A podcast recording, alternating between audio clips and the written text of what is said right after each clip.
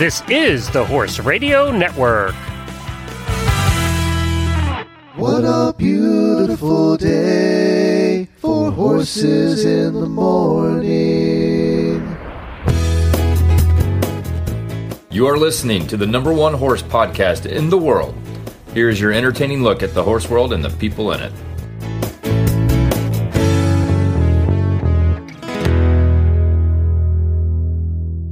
Well, good morning, everyone, and welcome to a new episode of Horses in the Morning for December 28th, episode 2587.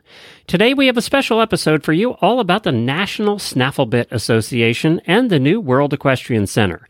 Joining me first is Tony Bottoms. He hosts an Appaloosa podcast and is very familiar with the NSBA.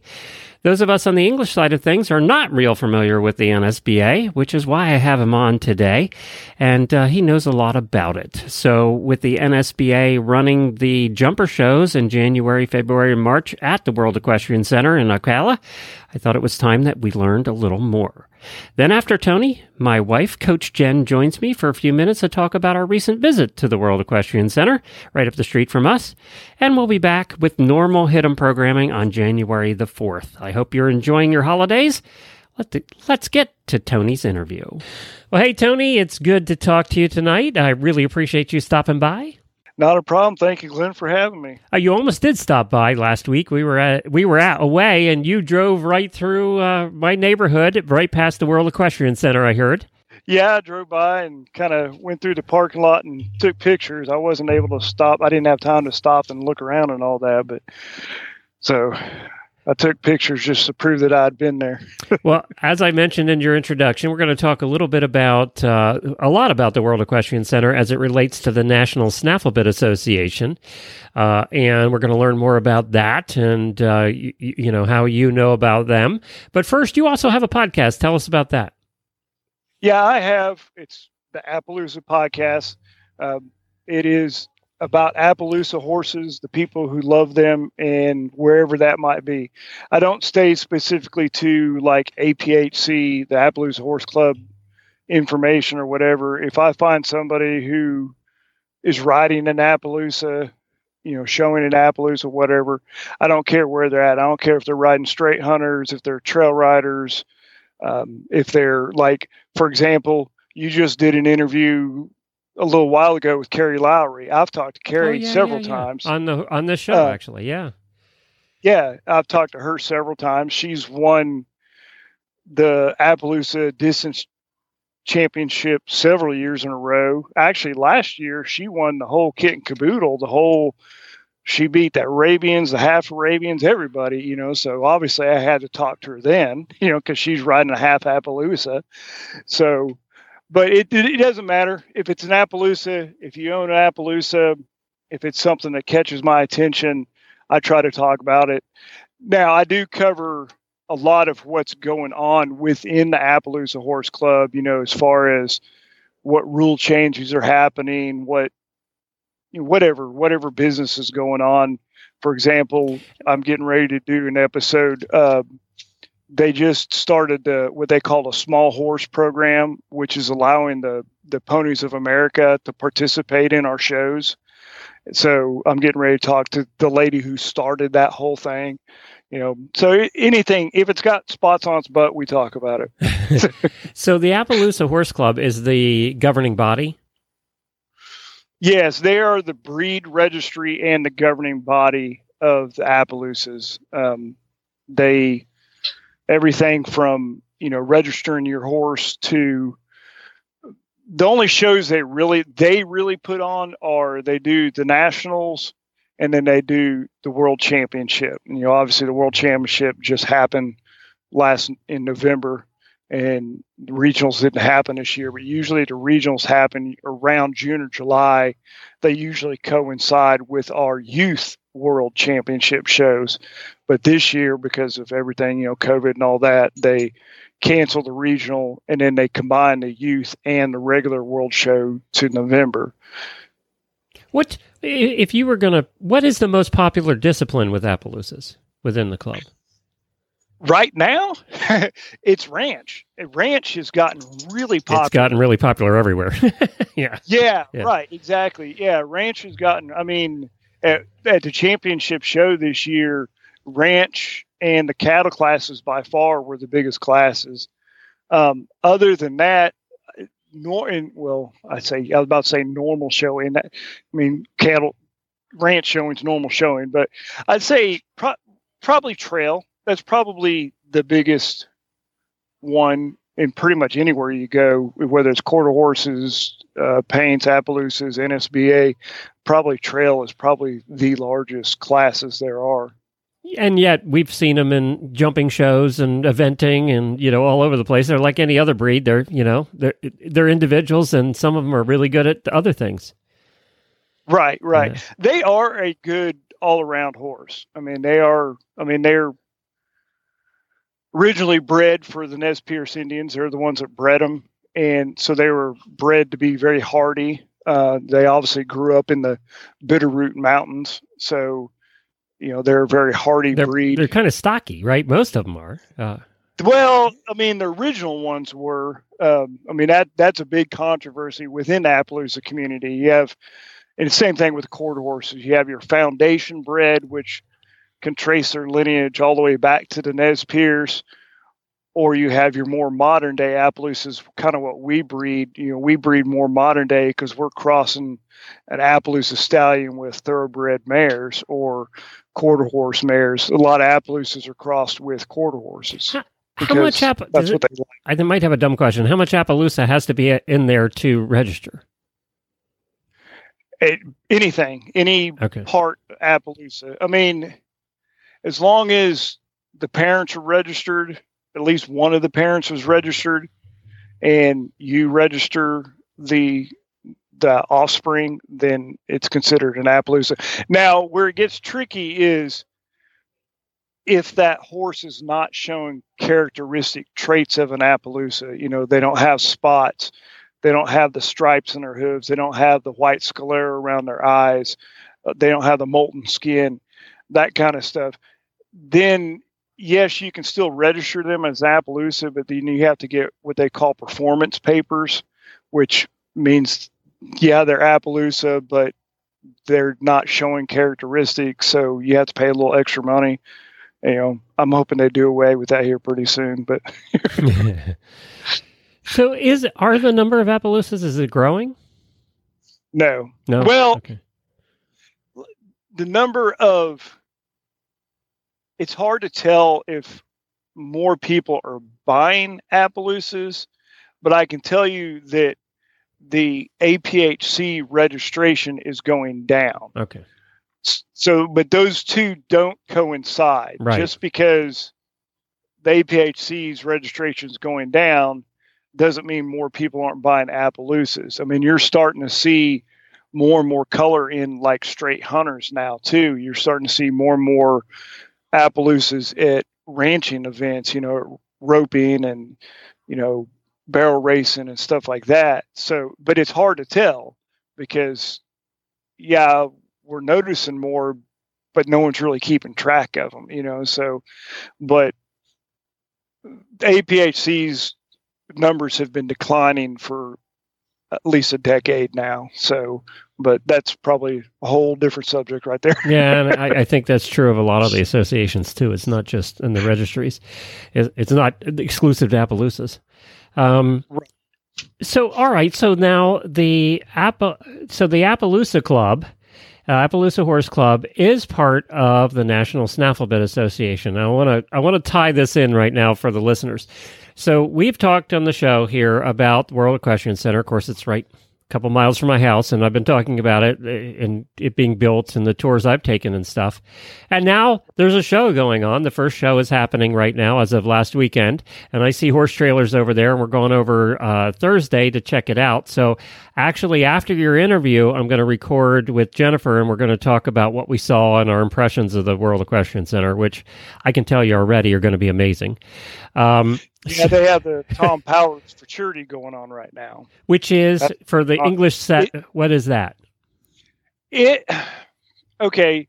So you you said uh, Appaloosa is part of NSBA. That's technically not correct, but we'll get into that here in a okay. minute. A lot of people do futurities. Um, or a lot of I'm not going to say a lot of people.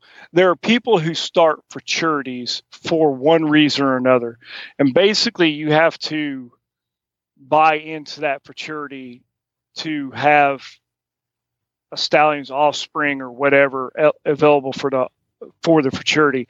Well, Tom Powers is kind of on its own. It's it's kind of off by itself, but NSB NSBA sanctions it, so they have classes going on within the Tom Powers futurity. Like Tom Powers is just that one show every year. That's it. You know what I'm saying? So it's a big futurity. There's a lot of money to be won at it.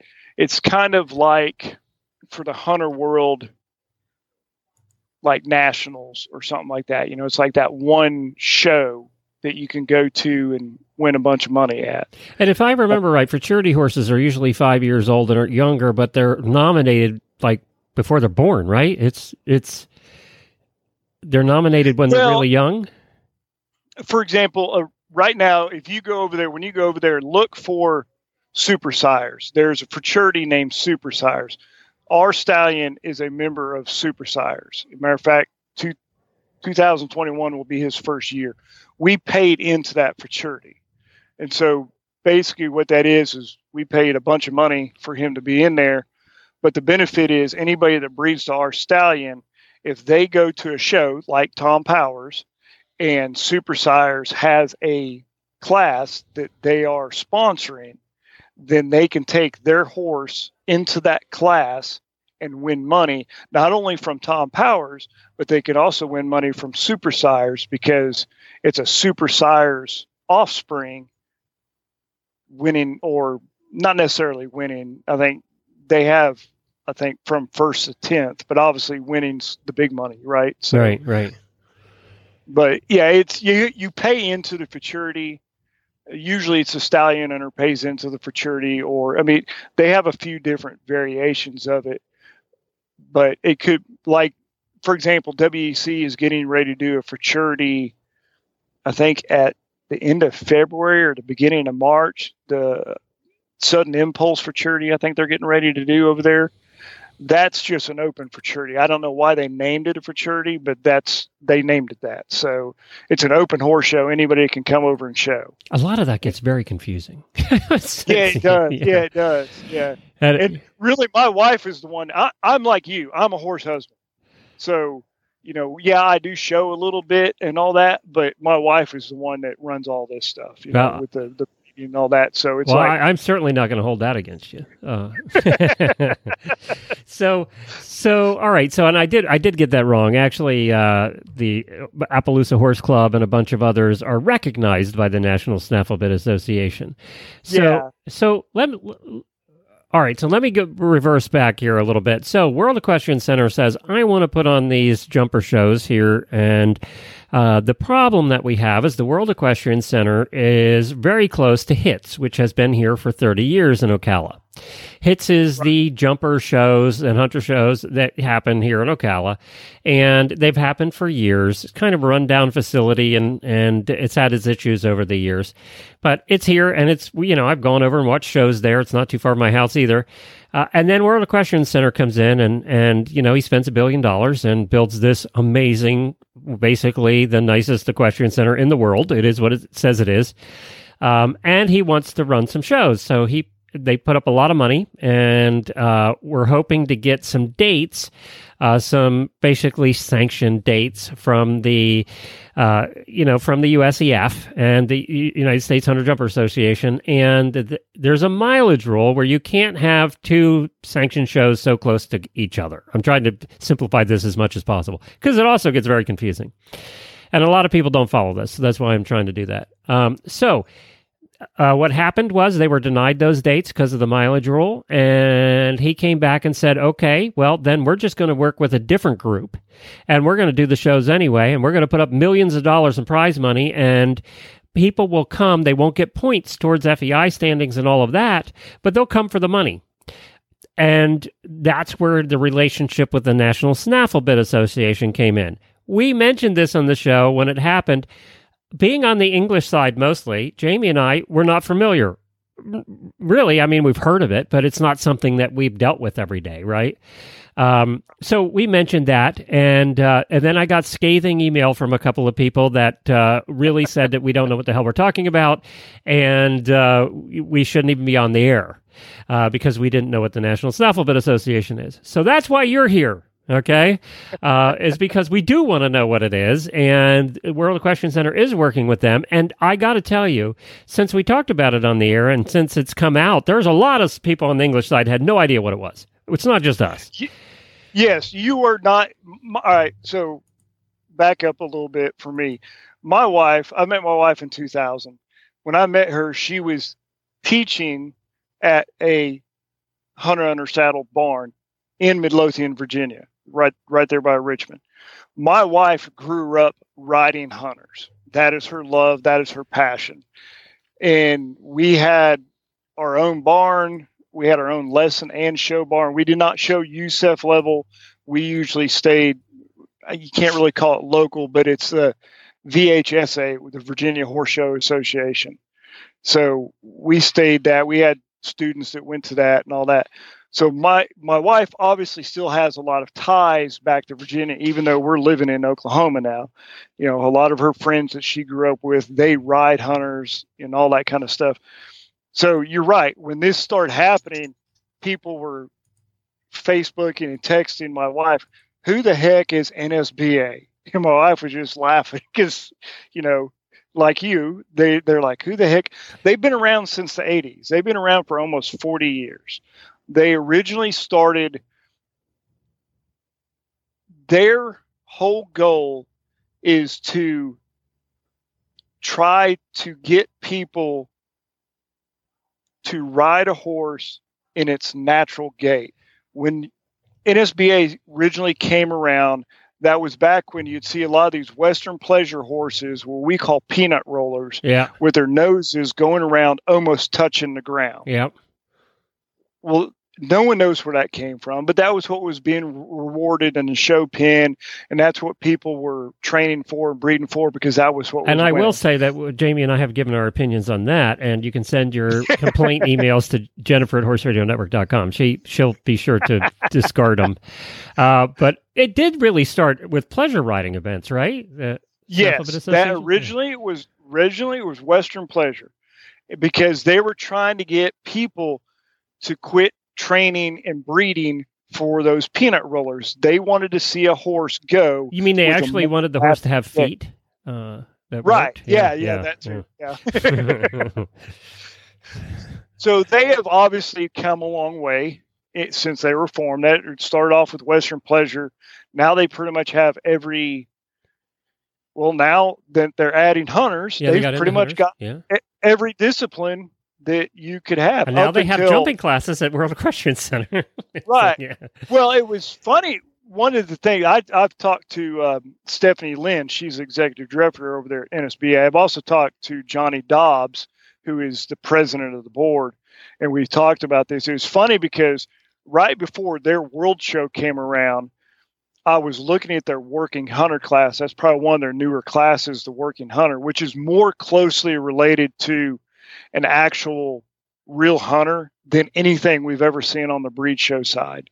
Usually I joke around my wife my wife was really disappointed when she went to go watch a hunter under saddle class and it basically was a western horse with English tack on it. But the NSBA, they started as working hunter and it's become very popular. And actually quarter horses did a trial run of working hunters two years ago and it was very popular. So they're adding that to their show bill now is they're actually adding for quarter horses a working hunter class. So it's starting to come back around but you know this I, want, let's take a quick break and i want to tell you why this all makes me very happy all right? I got to go to a commercial but i want to come back and talk about why this makes me very happy. So uh, we'll be right back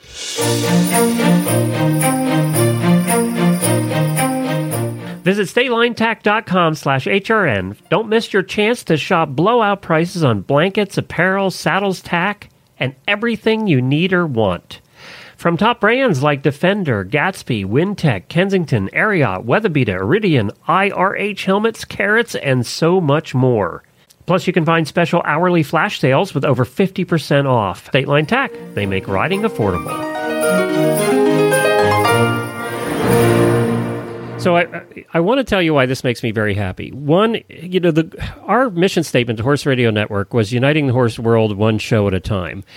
It, we we just wanted there's always been these silos western english and then within those two categories there's 20 silos right and nobody ever Right. talked to each other and i love Right. the fact and especially now with this national snaffle bit association deal going on with world equestrian center it's bringing english and western and everybody together and all of a sudden now we're just horse people doing a show Right, right. Oh, I'm we're we're totally excited about this. You know, like I said, especially with my wife's background, um, we were starting to breed our stallion to thoroughbreds to make real hunters instead of these hunter hunter saddles. And then all of a sudden, this announcement came around, and and NSBA is going to be sanctioning real hunter shows. We're for lots of money death. let's throw that in Yeah. Well, yeah, but for us, it was cool because it's an organization that we've already been involved with. You know, we've been involved with them for several years, and you know, so we don't have to leave an organization that we're comfortable with and familiar with. Which, by the way, runs like a well-oiled machine. Okay, that's the point I wanted to get yeah. at. When I saw all of the Facebook posts from people who did know about the association, there was nothing but glowing. There was not a negative thing. Yeah. I couldn't find a negative thing. I, I have nothing negative to say about them at all. I've all all the people, mo- mostly ladies. Uh, I don't want to. I know there's at least one gentleman that works there, but the ladies there are awesome. All of them, no matter who you talk to, they're always friendly. They're always on point. They're quick to get stuff done. If there's a problem, they're they'll answer the phone and answer your question. If they don't know the answer to your question, then they'll get you to the person that does when they go to their shows. Now, technically, the only show that they put on is their World Championship show. That's the only show that they put on. You most of their shows, well, all their shows are put on by somebody else, but then they sanction them. Gotcha. So if they're involved, So it's any breed, right? Any breed horse can.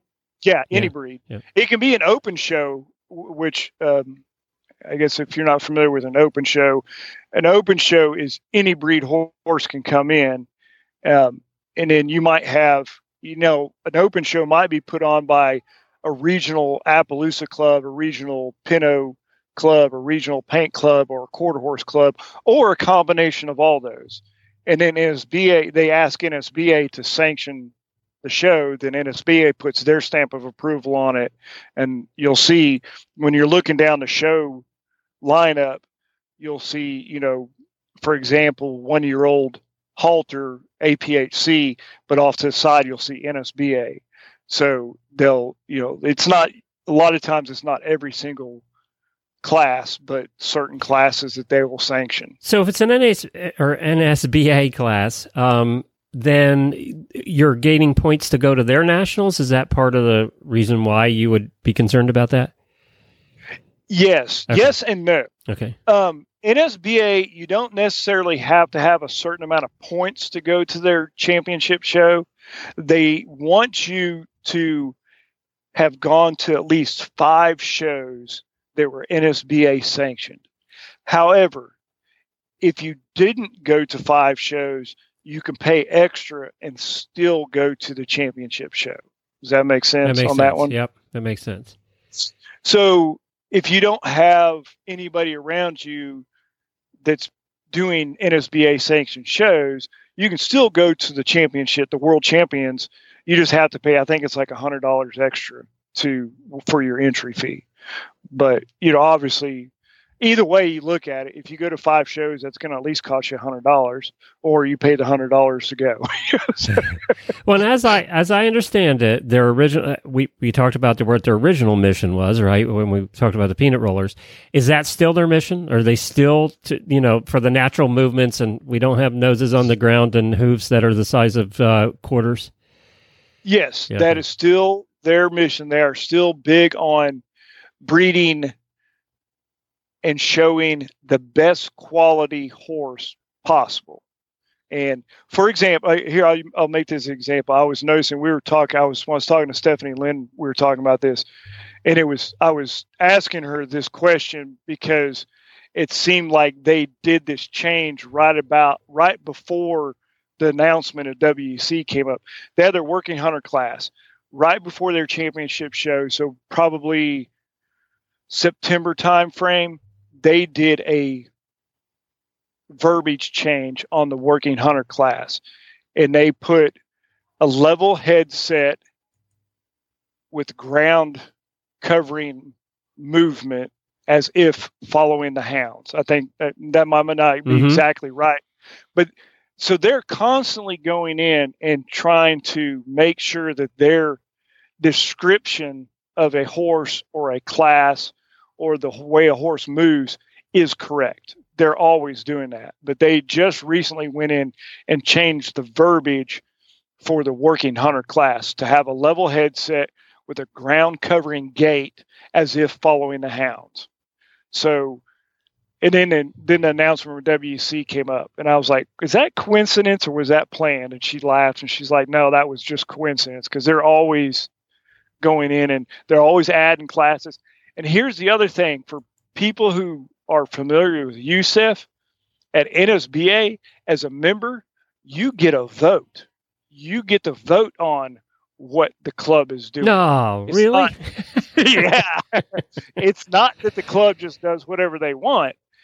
You get a vote. They're really good about doing what the members want. If enough people come up to them or there's enough things said about something, they will do something about it. You know, they've just added a quite a few classes this year. Um, they've been doing ranch Western Pleasure for a while, but they just made it official to where I actually will be at their World Show this year. They're going to say next year, not this year, but next year. Of course, I don't know. By the time this comes out, it might be this year, right? it's true. it'll it'll still be this year. So I'm excited about this, and we've had Roby Roberts on, who's the big boss over at the World Equestrian Center, and he's been on since it was a concept on our show. And, you know, he's always one of the things about Roby is you get it the way it is. There's no, you know, he doesn't mince any words. Um, and how did he know? Uh, has he dealt, you know, he was in the Western world. I know that. Has he dealt with the Snaffle Bit Association, have a good relationship with them? That's how this came about? Oh, yeah, yeah, yeah. Um, he's friends with uh, Johnny Dobbs, who is the, she's the president of the board. Ah, gotcha. They're friends so yeah, he's dealt with them quite a bit. But oh, like you said on the western side, they they sanction shows at his Wilmington World Equestrian Center now, as it is. I mean, that that's been going on for what several years now, right? If yeah. I remember right, he's got another one up there in Wilmington, Ohio. Yep. And they they've been sanctioning shows there. Now, obviously, those shows there are Western, most of them, um, but I think they do have I don't know. I have to look into that one. I haven't looked into that one as much as I have the one there in Ocala. So. Well, that and and, and that is I, that is how I do know that that's how the relationship started, uh, and uh, you know he knew you know last time we had him on the show was six months ago maybe he knew he was going to have this fight with the USEF and and the USHJA he knew this was going to be a problem uh, so. I think he's had this in his head for a long time uh, because this is not new. This is not a surprise. You know, it was going to be a problem. Yeah, yeah, yeah, yeah. We're like I said, we're really excited about this. I I think it's, I think it is for the straight hunter people. This NSBA is going to step in and be a governing body that makes it affordable for the average person to be able to go horse show and to be help be able to have a governing body to where they can accumulate points for national championships and year end awards and you know all that kind of stuff.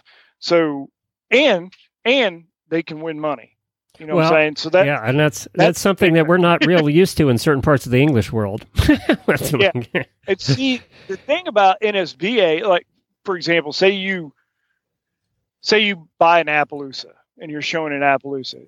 Say you go to an Appaloosa, let's say World, and you win the class. Well, the way it's set up on the breed show side is you can win under Appaloosa. Then, if it's an NSBA sanctioned show, you can win under NSBA also. And then, if it's a futurity sponsored class, then you can win under that futurity. So you could basically be walking out with three prizes. Hmm. You know, so that'll pay for your horse show right there. Yeah, or plus some. You know, he Right. Roby always said, you know, if I he believed, and he's right. You put up enough money, they'll come. And uh, you know, it doesn't hurt that during this winter series that they're going to do starting in January, uh, you know, they he made the stalls free. So I mean, it's he Yeah. really wants people to come try out his center, and let me tell you, it's freaking nice. So uh, you're not going to show any place that's nicer than that, right there.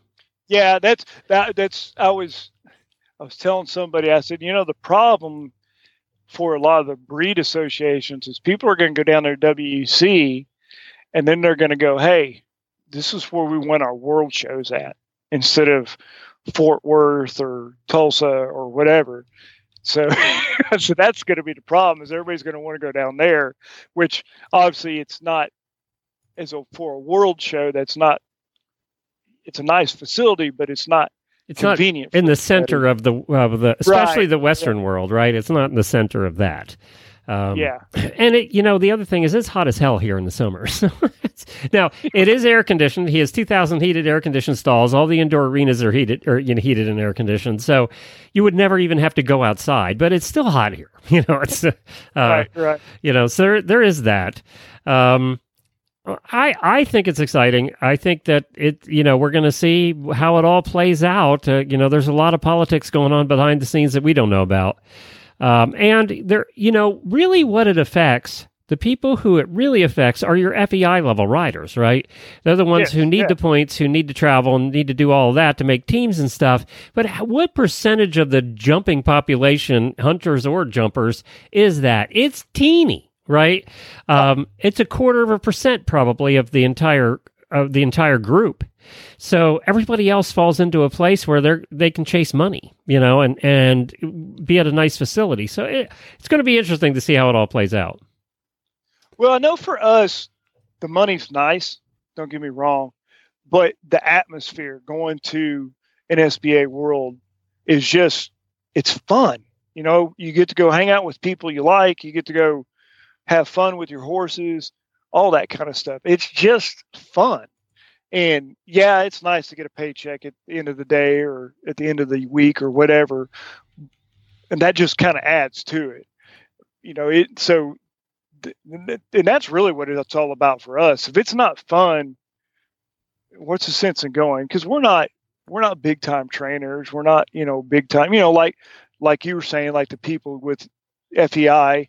You know they're not we're not chasing possibly getting on an Olympic team or something like that. We're just small breeders that like to go show our horses and like to see our horses do well and like to see the people who buy our horses or breed to our stallion do well. I mean, we we always celebrate uh, when we have somebody who bred to our stallion, and then their horse goes out and does well. We, I mean, we put it all over Facebook because that's what the whole thing's about. You know, we're trying to.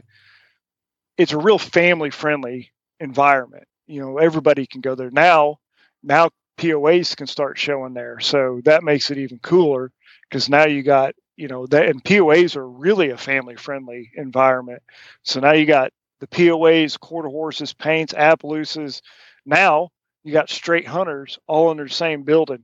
That's where I think it's going to get really fun when you get everybody in the same building together and you're stalled up next to each other and a hunter looks over and sees a western pleasure person getting their horse ready to go out in the ring and they see that horse over there shining like a little copper penny and then they walk over and go how do you do that you know because Well, that's how we break Well- down those silos we talked about, right? I mean, that's you're right Yeah. right and uh, my wife talked about that she's like man i thought i knew how to groom a horse until i went and hung out with these western pleasure people but then there's a lot of stuff we can learn from the hunters too. There's a lot of stuff the the Western world can learn from the hunters, and the number one is how do they keep that because they're constantly keeping that flow of new riders coming in. Both quarter horses, paints, Appaloosas, their numbers have been dropping for the last 10 years.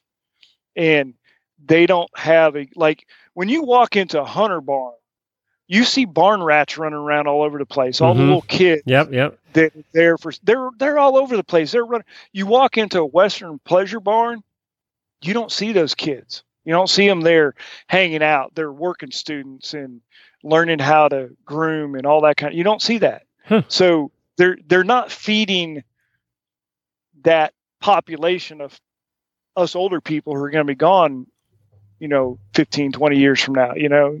So but the hunters are really good about that. Is I, I know with my wife when she was teaching at the school you'd walk into the lesson barn and there'd be kids running all over the place you know grabbing horses tacking up horses grooming horses learning how to be good horse people you know what i'm saying and learn how to be good riders you don't get that on the western side unless unless you're you know out working a ranch or Right, you're like you're that. That's- you're on a different. ranch, yeah, yeah. yeah, but as far as like the showing, the Western pleasure showing and all that, you don't see that. They want you to bring your horse over, drop it off, and pay them to train it. They might you might show up once a week to take a lesson, and that's it.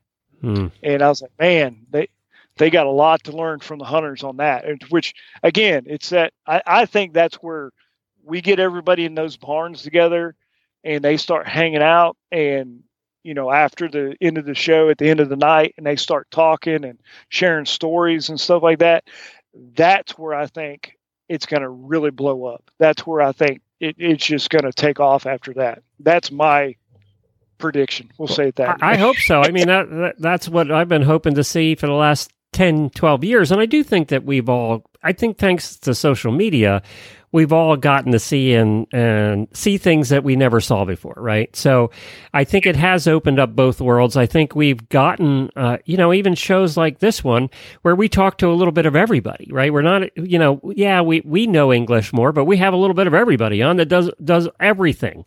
Uh, and we're trying to, you know, get it to the point with all the shows on the network that we have that you do see, you get to hear different things and different perspectives and different ways of doing things.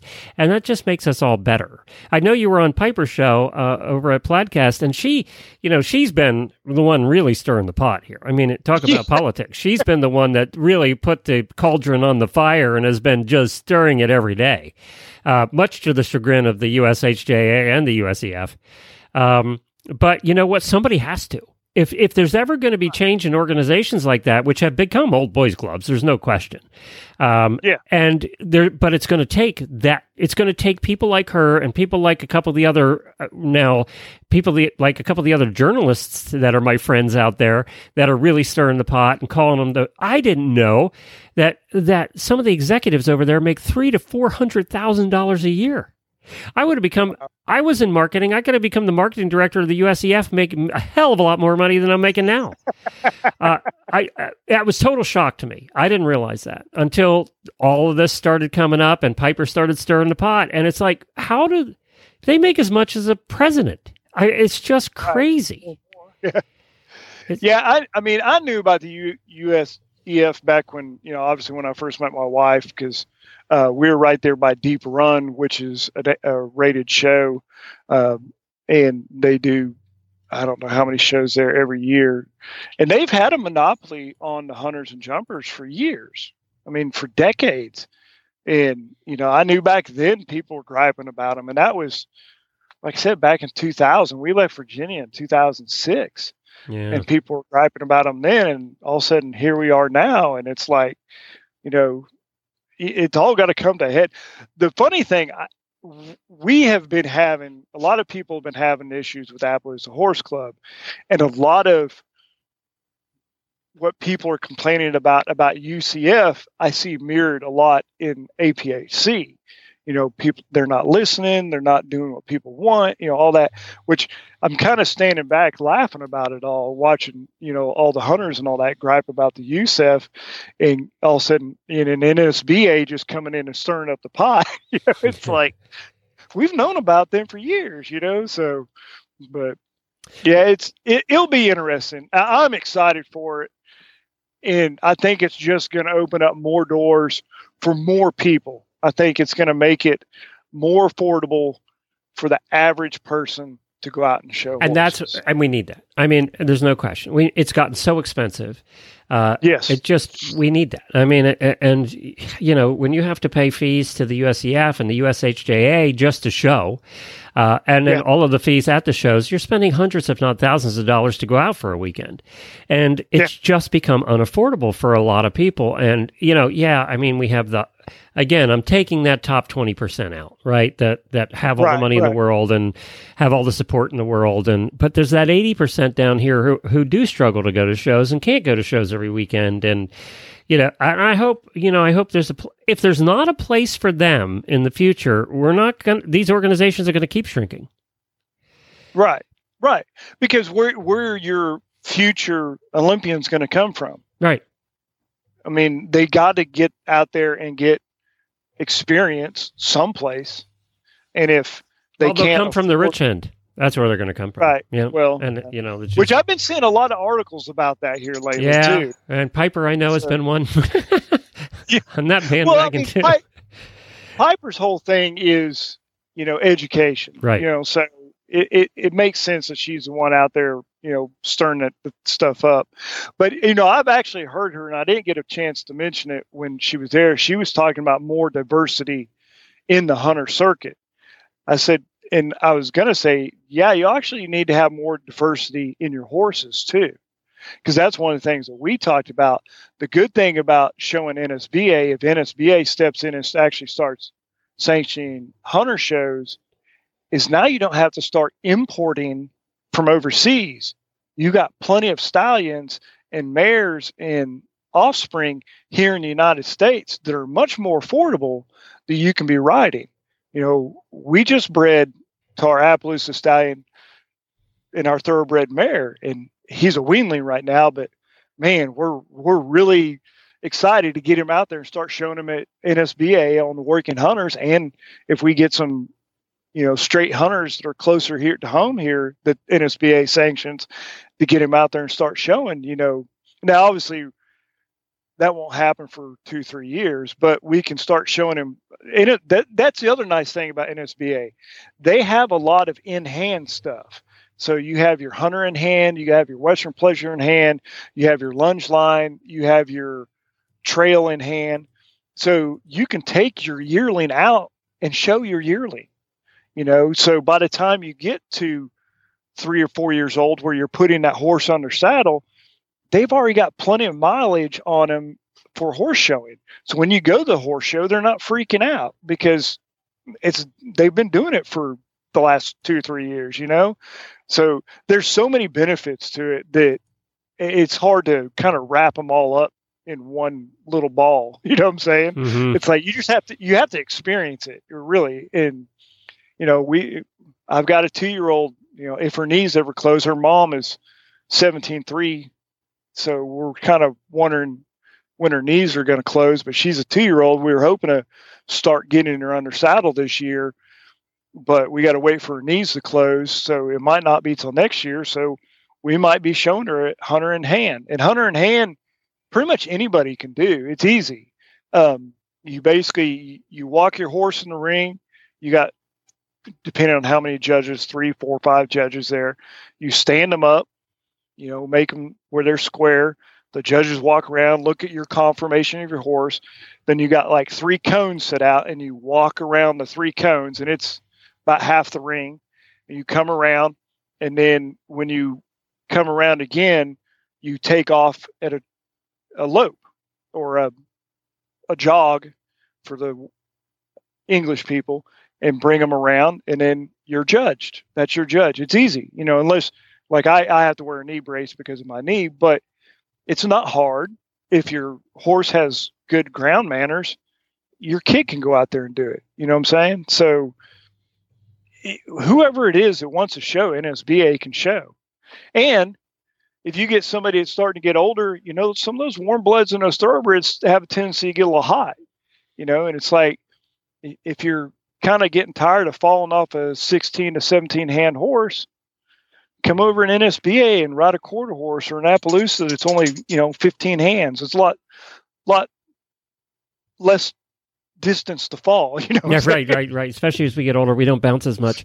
All right, everybody, right. I'm gonna we're gonna wrap this part up. Uh, Jennifer and I are going to be back here in a couple of minutes after the next break, and we're going to give you our impressions of our first vi- real visit to the working uh, World Equestrian Center.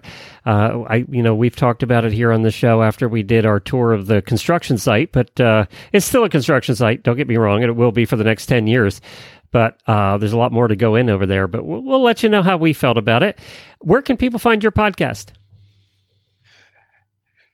Easiest is go to Facebook and look for Appaloosa podcast. But I mean, pretty much any place, iTunes, wherever you find. And it's the Appaloosa podcast. Pod- is that? Appaloosa podcast. Yes. Gotcha. All right. Well, that's where you can find it. Thanks so much for joining me today. I really appreciate it. Thank you for having me, Glenn. I appreciate it. Coach Jenn here, HRN Chaos Control Officer and host of the Horse Tip Daily Show here on Horse Radio Network. Longtime Horse Radio Network fans know that I'm a big fan of Wintec saddles. I've been riding in them for about 20 years now. Whether I'm eventing, showing in dressage, or fox hunting, or hitting the trail at an endurance competition, I know my saddle fits my horse and it's going to hold up to the toughest conditions and look great doing it. You may be wondering exactly which saddle do I use for this varied group of disciplines? Well, Wintec makes saddles for every discipline. That's how. I have several. And Wintec doesn't sit on their laurels. 2019 brings even more innovation to the saddle range, so head out to your local tack store and have a sit in one. Or you can contact your favorite online retailer, arrange a test ride, or check them out online at wintecsaddles.us.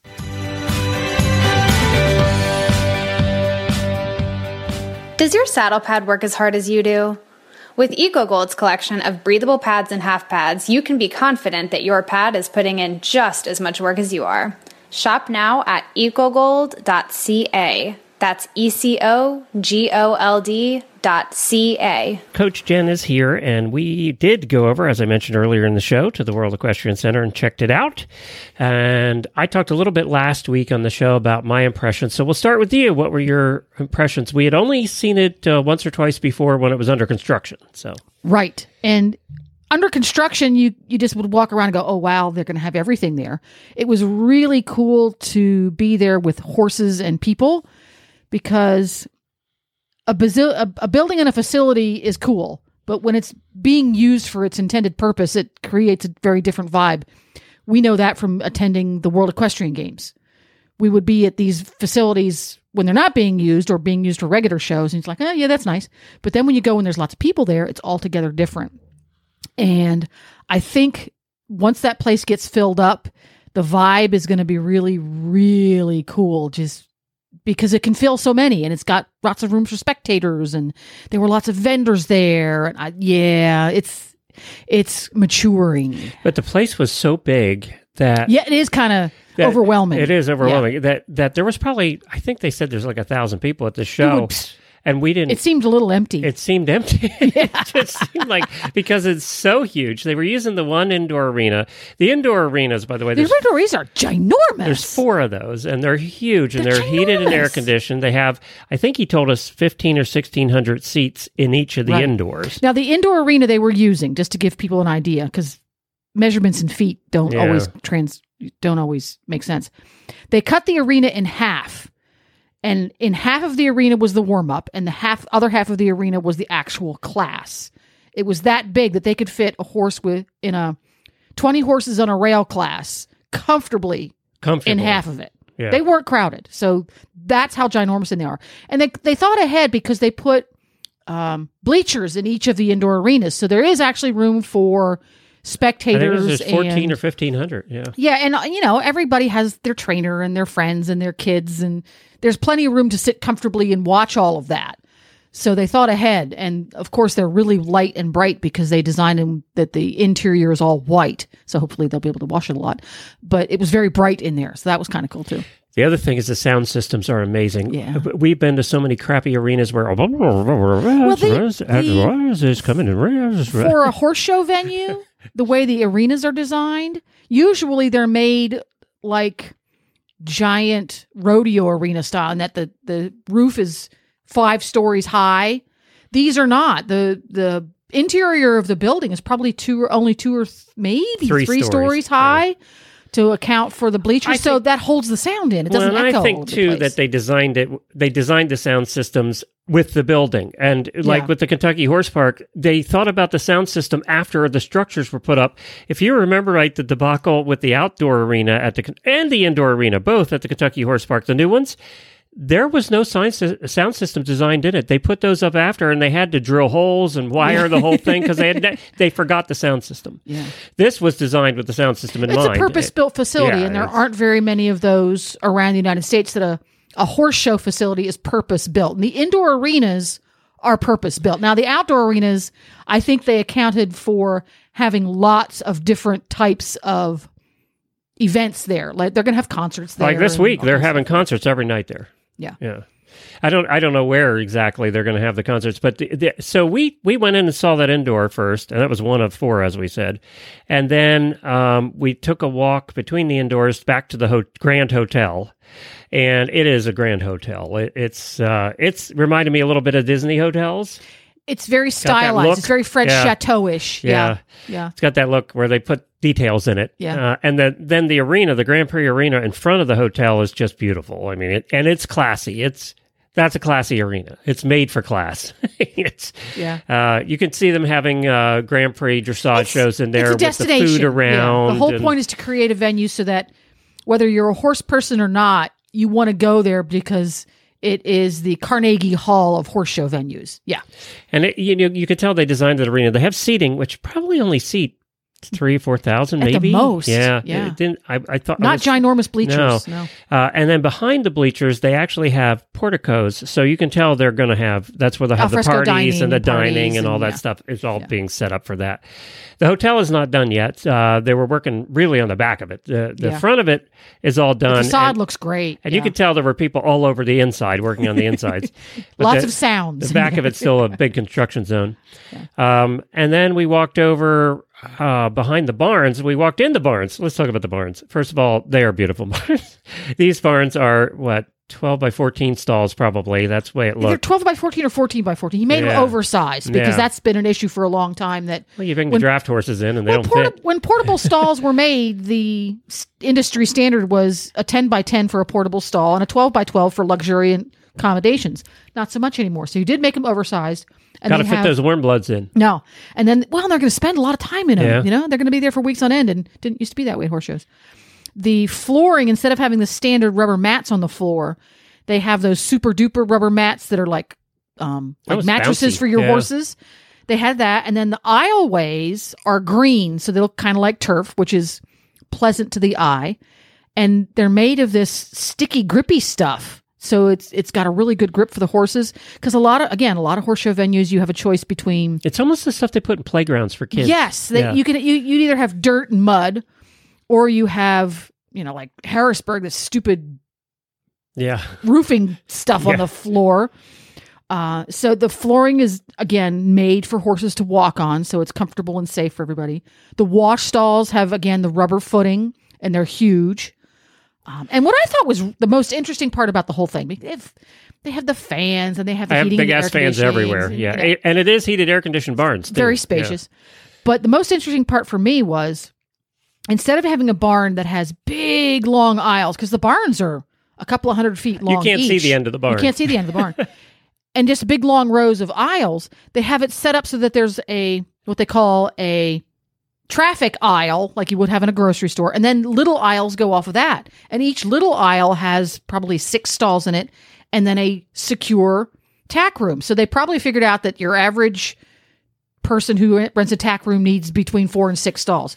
So you have your own little kind of neighborhood thing going, and then the tack rooms have steel freaking doors on them. Locked. Yeah, with locks. There ain't Nobody nobody's getting gonna be in stealing those. stuff out of that tack room. and they're set up with uh, wood. Sh- uh, I don't know what you'd call those. They're set It's up so that you can hang your Yeah. uh, saddle racks and all Yeah. that stuff in there. Yeah. It's really set up well. And Designed to be a every room. one of those little blocks has three wash stalls and multiple hoses, and uh, you can tell it's just set up for that. Now, the one thing I did notice, and regular intervals, they have all the they have the big giant trash bins with wheels on the bottom that said trash on the side, and then they have more of them that say manure on the side. I don't know about your horse, but my horse is going to refill that sucker up about three times a I don't know if they day. on, and I don't know what the manure plan is, but yeah, I, hope I hope they uh, I hope they beef that up a little bit. They need to plus the manure thing a little bit. Yeah. So we went outside, went through the barns, and we walked through maybe two or three barns, and and there are They just went on tons forever. of barns. Yeah, went on forever. Yeah. Uh, and as I said, I checked the thermostat at 64. It was set at 64 in there, and it was chilly that day. It was in the fi- low 50s, and it was 64 in the barn. It was definitely warmer, comfortable, yeah. So then we went outside, and they had a row in the back of the barns where the horses were uh, were set up in the back Well, of they the had barns. warm up arenas back there. Yeah, they had- lots and lots of warm up arenas. They had warm up arenas back there. Plus, they had all the vendors lined up in their trailers and stuff. That was cool. Uh, and then we took a walk over to the main uh, outdoor arena, which imagine Kentucky Horse Park about that size, and I would say it's the seating is probably double that because it had two of those bleacher sections like Kentucky has, so probably double that. One of the things we noticed right away is we had to go to the bathroom over there. One of the problems you have when you go to all these arenas is they have two stalls for ten thousand people in the bathroom.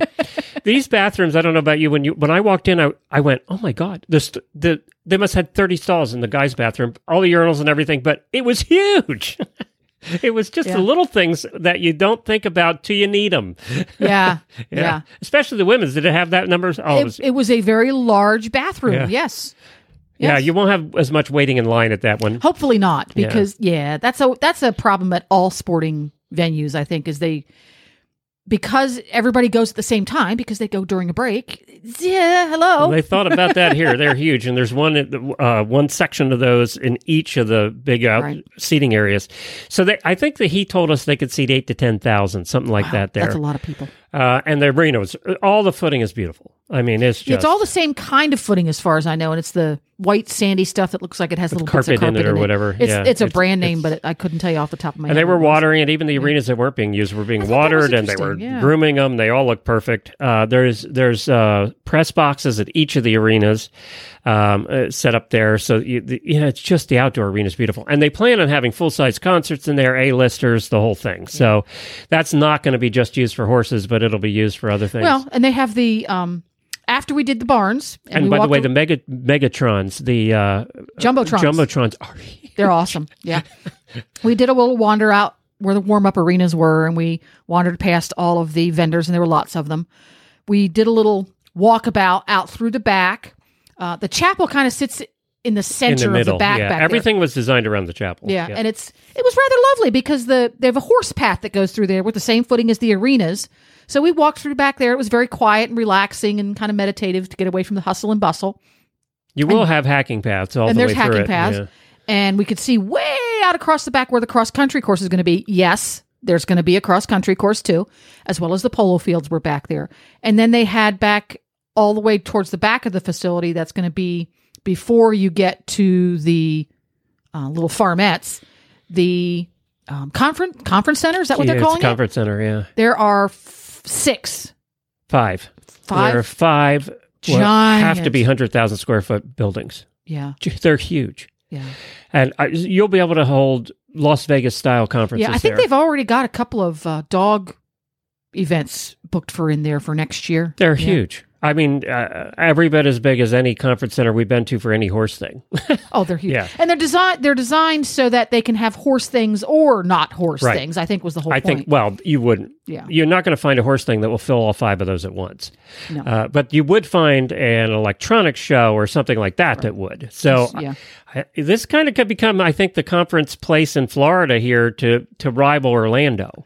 I think it's going to be an excellent alternative Um, yeah. to Orlando because Orlando is quieter- really pretty built up and pretty intense and it's getting to the point now that it's almost overbuilt in Orlando. Yeah, and it's hard to get around. Traffic's a nightmare. Yeah. You know all of that. But I, Yeah. this is beautiful, and if you want a beautiful spot to do it now.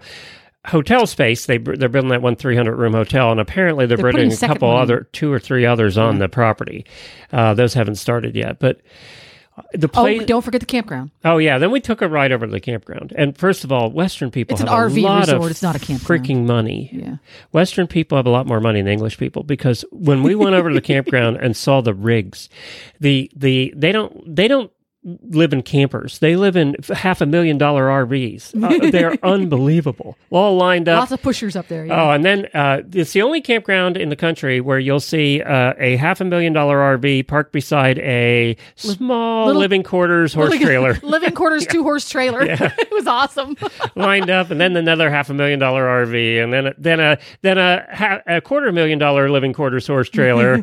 I, it was it was cool to see that. The campground's beautiful. It's all set up in rows. It's easy to pull in, pull out. You don't have to worry about that. Um, and there's 300 spots, and Right. they're building right beside it a gas station that is made for trailers. You can turn around, you can pull in. Yeah, and it, again, can, With it- lots of diesel pumps, I know. lots noticed. of diesel pumps. the um, I didn't I didn't go into the camp store. They have a one big building that's the camp store and the laundromat, and the check-in We've area. seen pictures of laundromat. It's Yeah. huge. Yeah. Apparently, it's coinless. You use an app on your phone. Well, that's good because you always don't have the right coins. You never have the right No. coins. You, you know the, the coin slot gets clogged because some somebody stuffs Well, the, and these were the it. big machines. There are no little Well, ones. Well, they're all the big front Yeah. loads. There's no point, right? Yeah. And I wonder if there's going to be a sign that says no saddle pads. I wonder. that place was huge. A- And w- I'll tell you, uh, if I was over there for any period of time, I'd want my electric bike or my uh, golf cart because it's big. Oh, an electric bike would be perfect Yeah. over there, just It's- because it's you, so it's pretty flat. Hello, it's Ocala, so you can pedal around all we you saw want. some actually We electric some. bikes and a lot, ton of golf carts. Yeah, you can pedal around all you want, but if you don't want to pedal, and and you can get these really great little carts for your bicycles. They're made to carry stuff, so if you need to drag tack around and stuff like that, that for me would be the perfect world. Just get yourself a campsite over there, bring your electric bike, and get a little cart for the back, and you're golden, and you don't stick up the place with golf cart fumes. The um, uh, we've been to a couple World Equestrian Games now, and this facility could host a World Equestrian Games no problem. Yeah. No. Now problem. the the one thing I did notice, like again, it's a sports venue, not a football stadium. Not a ton of parking for spectators. well, I think So that I'm thinking that there's that's see not all the parking. that's not Yeah. built out yet. The built the parking in front of the indoor arenas because the all four indoor arenas are right next to each other in a little U shape. But but there's 4,500 acres there. I'm sure there's a few Yeah. acres. Of I hope there's a parking plan with shuttles and for- stuff for bigger plan for concerts and things. yeah, because, yeah, Yeah. like you said, if the, if they have a concert in the Grand Prix 10,000 arena people. and they want to seat six or seven thousand people, you're going to have three to five thousand cars. the way everything else is thought about, I'm sure that's been Yeah. thought about. Yeah. yeah, I hope so. I my overall impression was it's going to be it's it is the It's cool. nicest facility in this country. It's cool, uh, yeah. You know, I haven't been to Aiken, or Aachen, but uh, uh, it's just huge. I, I yeah, I don't. I think everybody's going to have a real hard time rivaling it because they got a really good balance of needs of the horsemen, trainers, and horses, and needs of the spectators. We didn't get to eat in any of the restaurants, but boy, they smelled good. They did smell good. They were I- they were making yeah fish and chips probably there. two or three open. There's going to be a total of seven or eight Yeah. on the property, And they were all. There was one tack shop open. yeah, we went to the, permanent tack the, shop. We farmhouse tack. them, Yeah, yeah. We, went- we stopped by and said hi to She everybody. moved here two years ago specifically to open a tack shop at that place. Yeah, they bought a house down here. Uh, it was incredible. Everybody's going to want to come. It's going to be a destination for uh, all different kinds of shows, Western English. I mean, all different kinds of shows will be there. He doesn't discriminate on the kinds of shows. We saw the jumps all lined up, brand new jumps all lined up on trucks uh, that'll be that are ready to go. So the jumper shows start here in a couple of weeks. couple weeks. So uh, we'll we'll head out and take some pictures out there. If you want to see any pictures or videos, go to horsesinthemorning.com Facebook page, Horse in the Morning Facebook page, and I we posted some pictures there and some videos of the different arenas and things we just talked about. And uh, we hope to see you in Ocala. We live about three miles from uh, there. We're we're really lucky. We'll be able to go over for anything. I could ride my electric bike there. You could. I could. Thank you, Jennifer. Jennifer, of course, is host of Horse Tip Daily.